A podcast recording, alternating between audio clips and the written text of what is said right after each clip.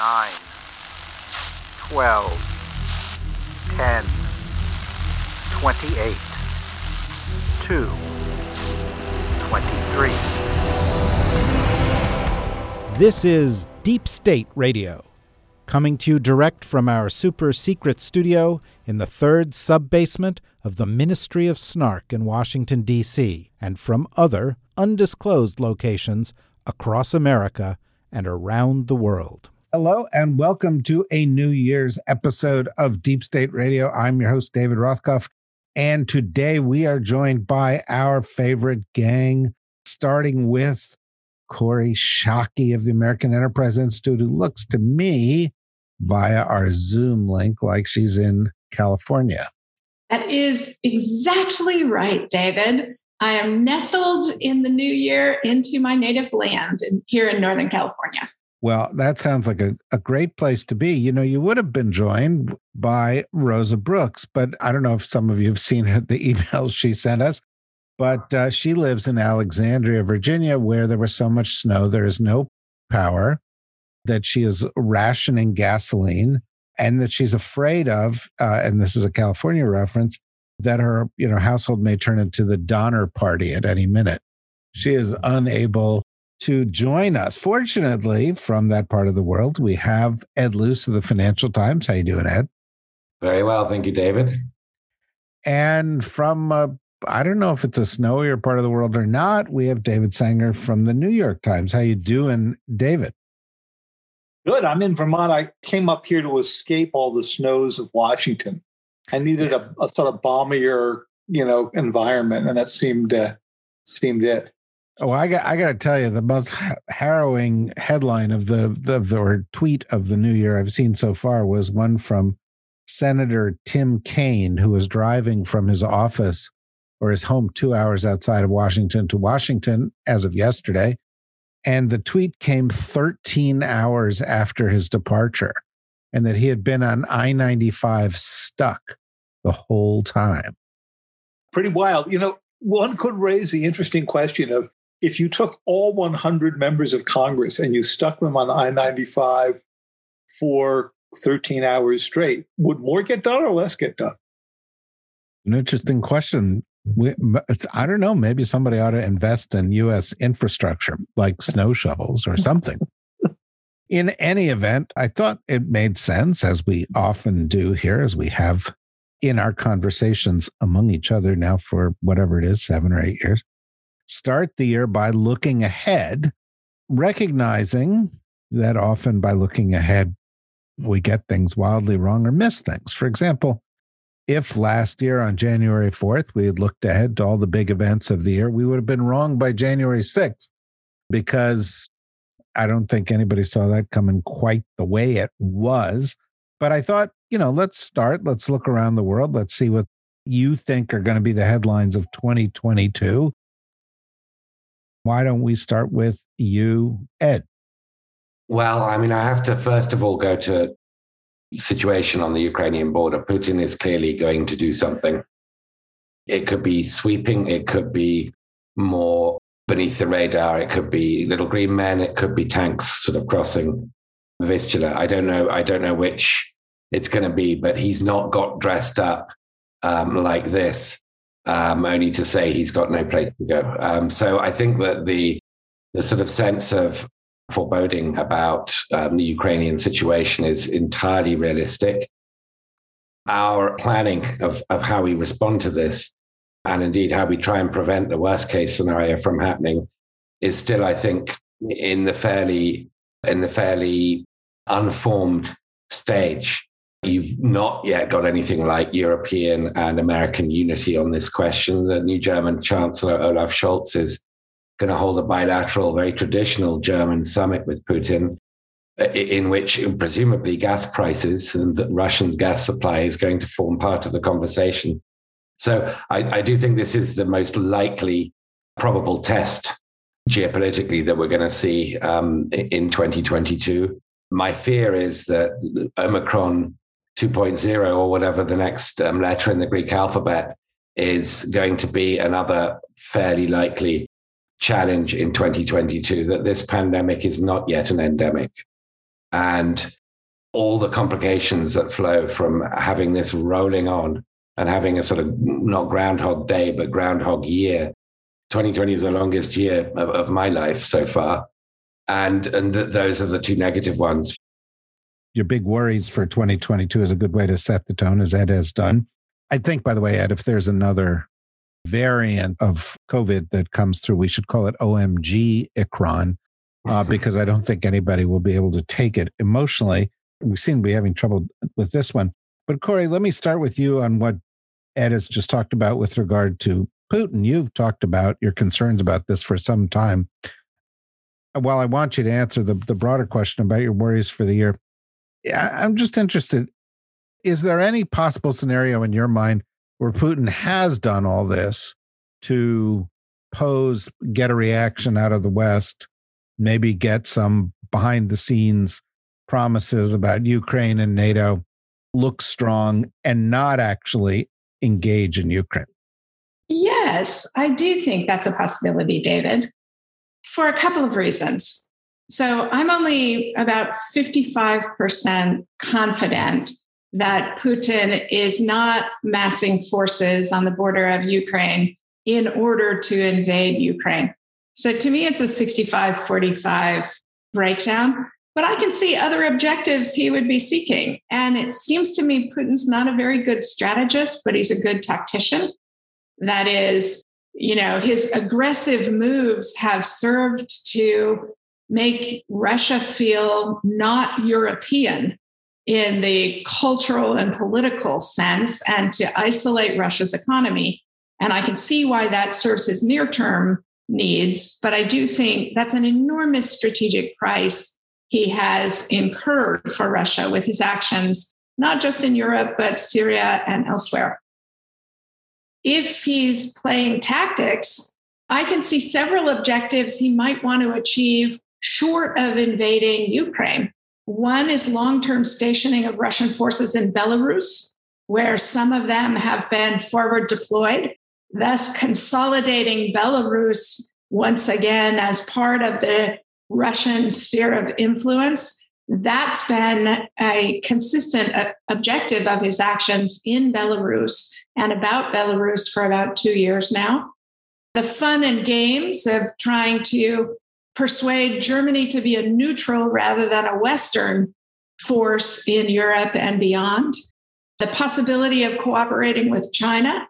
I can think of a big strategic objective Putin might be attempting to achieve, which is the eventual collapse of the dollar zone, if Russia's play about Ukraine precipitates the economic sanctions that the Biden administration and NATO allies have agreed upon, that would force Russia into territory like the petro yuan or trying to find alternative currency means that the United States in control and they would have Chinese and other cooperation in that, Iranian cooperation in that. So I can see lots of objectives Putin might have, tactical and even a couple strategic, short of the occupation of Ukraine.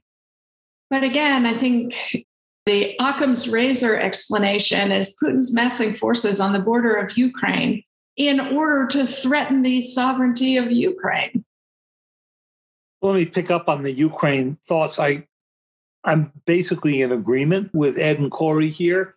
I think that the big lesson that Putin has learned in recent times, both in the cyber field, in his attacks on Ukraine, and what he's done in Belarus, is that if you really want to confuse the West, you dice and slice and you do things in small ways so that none of it is quite big enough to bring about a massive reaction. The Europeans don't unify on energy issues, that the Americans can't quite figure out their sanctions. So when you talk to people in the administration about what are the what are the different scenarios they're thinking about, there's everything from the massive invasion, you know, the pincher movement where he comes in through Belarus, but also comes up from where his troops are now massing, to just taking a bit more of the Russian speaking territories to getting his land bridge back to Crimea to making it as far as the Dnieper River or something like that, dividing the country, to doing cyber attacks that would have the benefit of helping destabilize the government. And my guess is that he's going to try these in an incremental way, keep the pain level up for as long as possible, make the West's confusion all the more evident.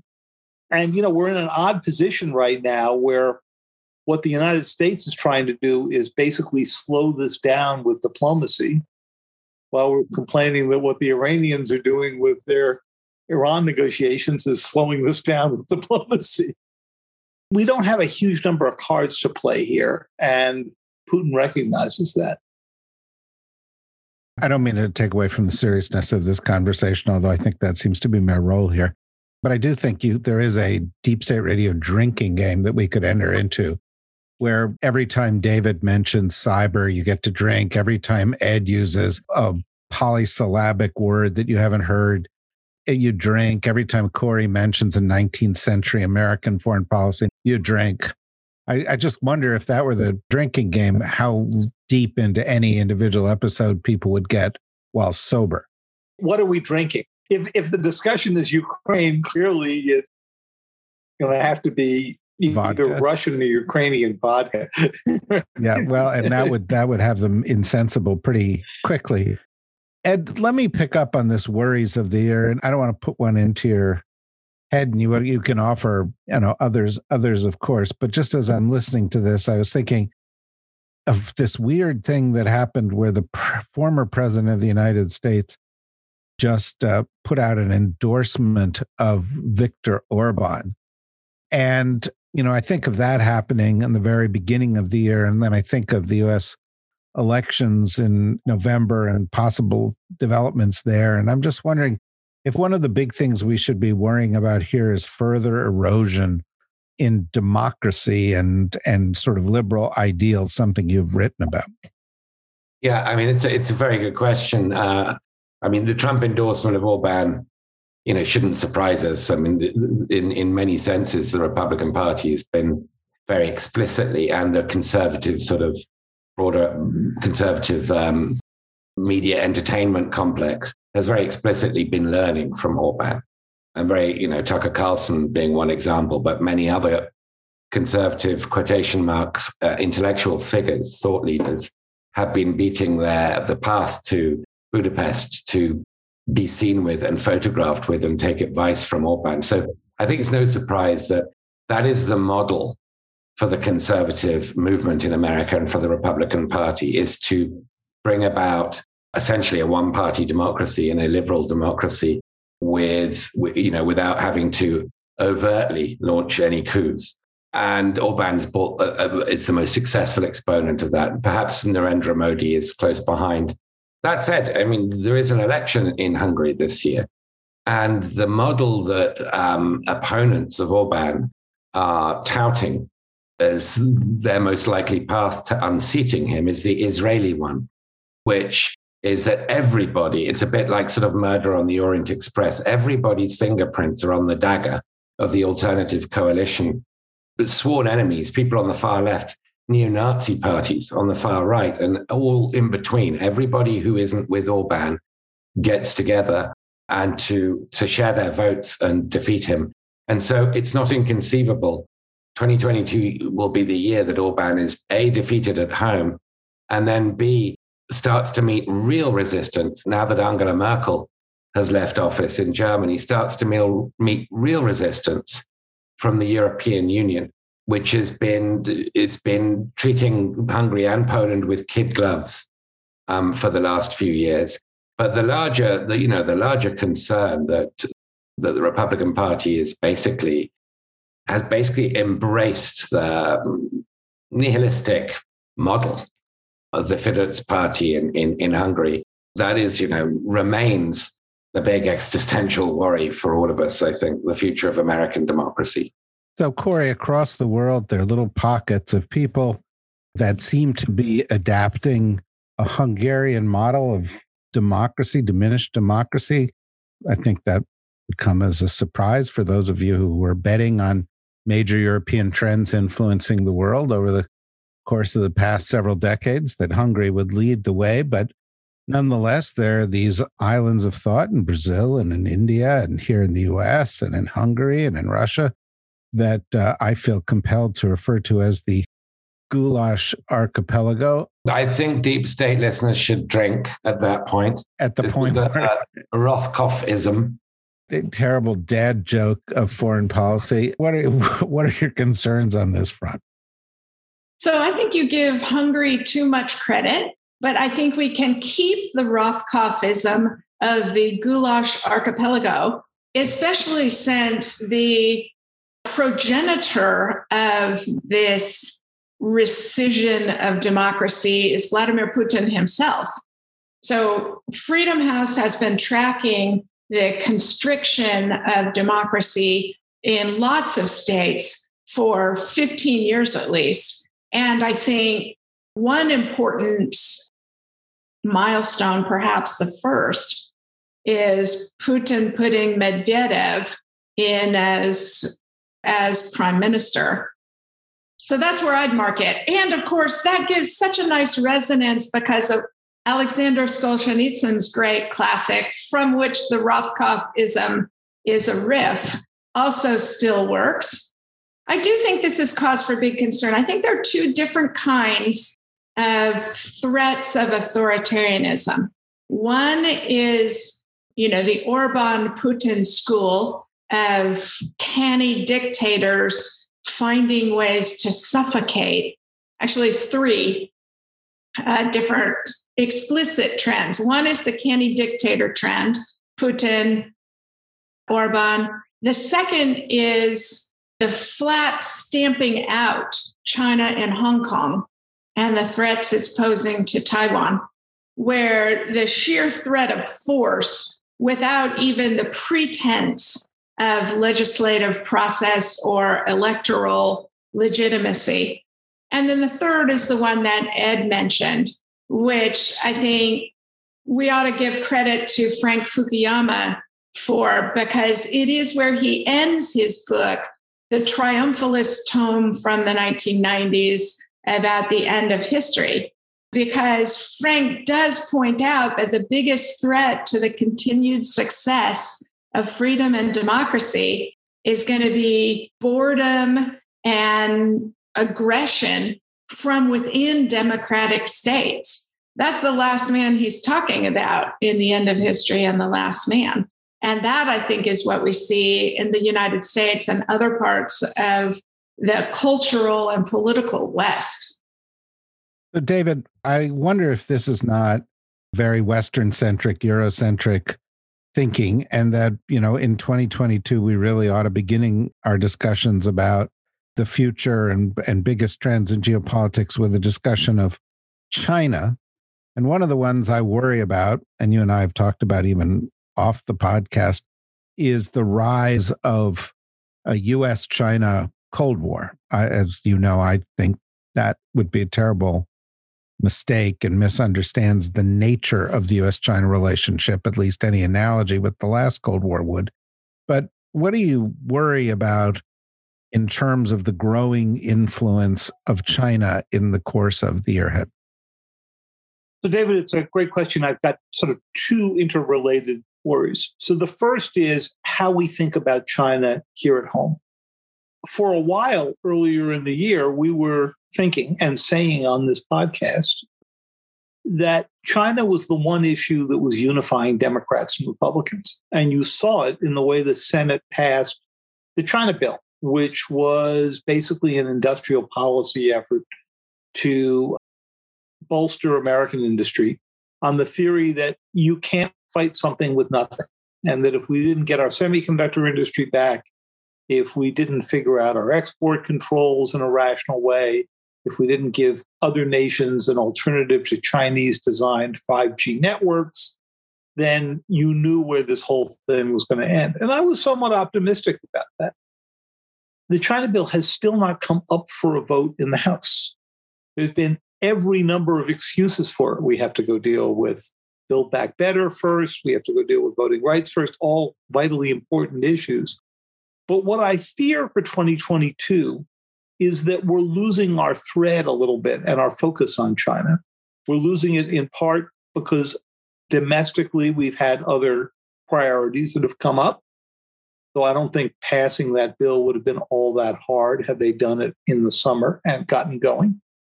Secondly, I fear we're losing it because Vladimir Putin is proving a very good disruptor and thus a distraction from the central game that we've got to got to go do. Remember why it is that Biden said he was leaving Afghanistan, even if he left it poorly. He was leaving to go focus on China. Actually, he said he was leaving leaving to focus on China and cyber, but that's only because he wanted in on our drinking game. yeah, I, am drinking. Uh, so that's what I worry about at home. On the Cold War issue, I worry that we're talking ourselves into a Cold War here. Both sides keep saying we're not engaged in a Cold War. But when you press the Chinese, they say, well, we're not engaged in one, but you are. Look at all the Cold War like behavior you've engaged in in the past year, raising these kind of issues about Taiwan and trying to get more countries to support Taiwan, uh, protesting against our internal affairs in Hong Kong, and against the uh, the Uyghurs, putting sanctions on things, putting export controls on things. So they argue that we're fighting a cold war and they're not.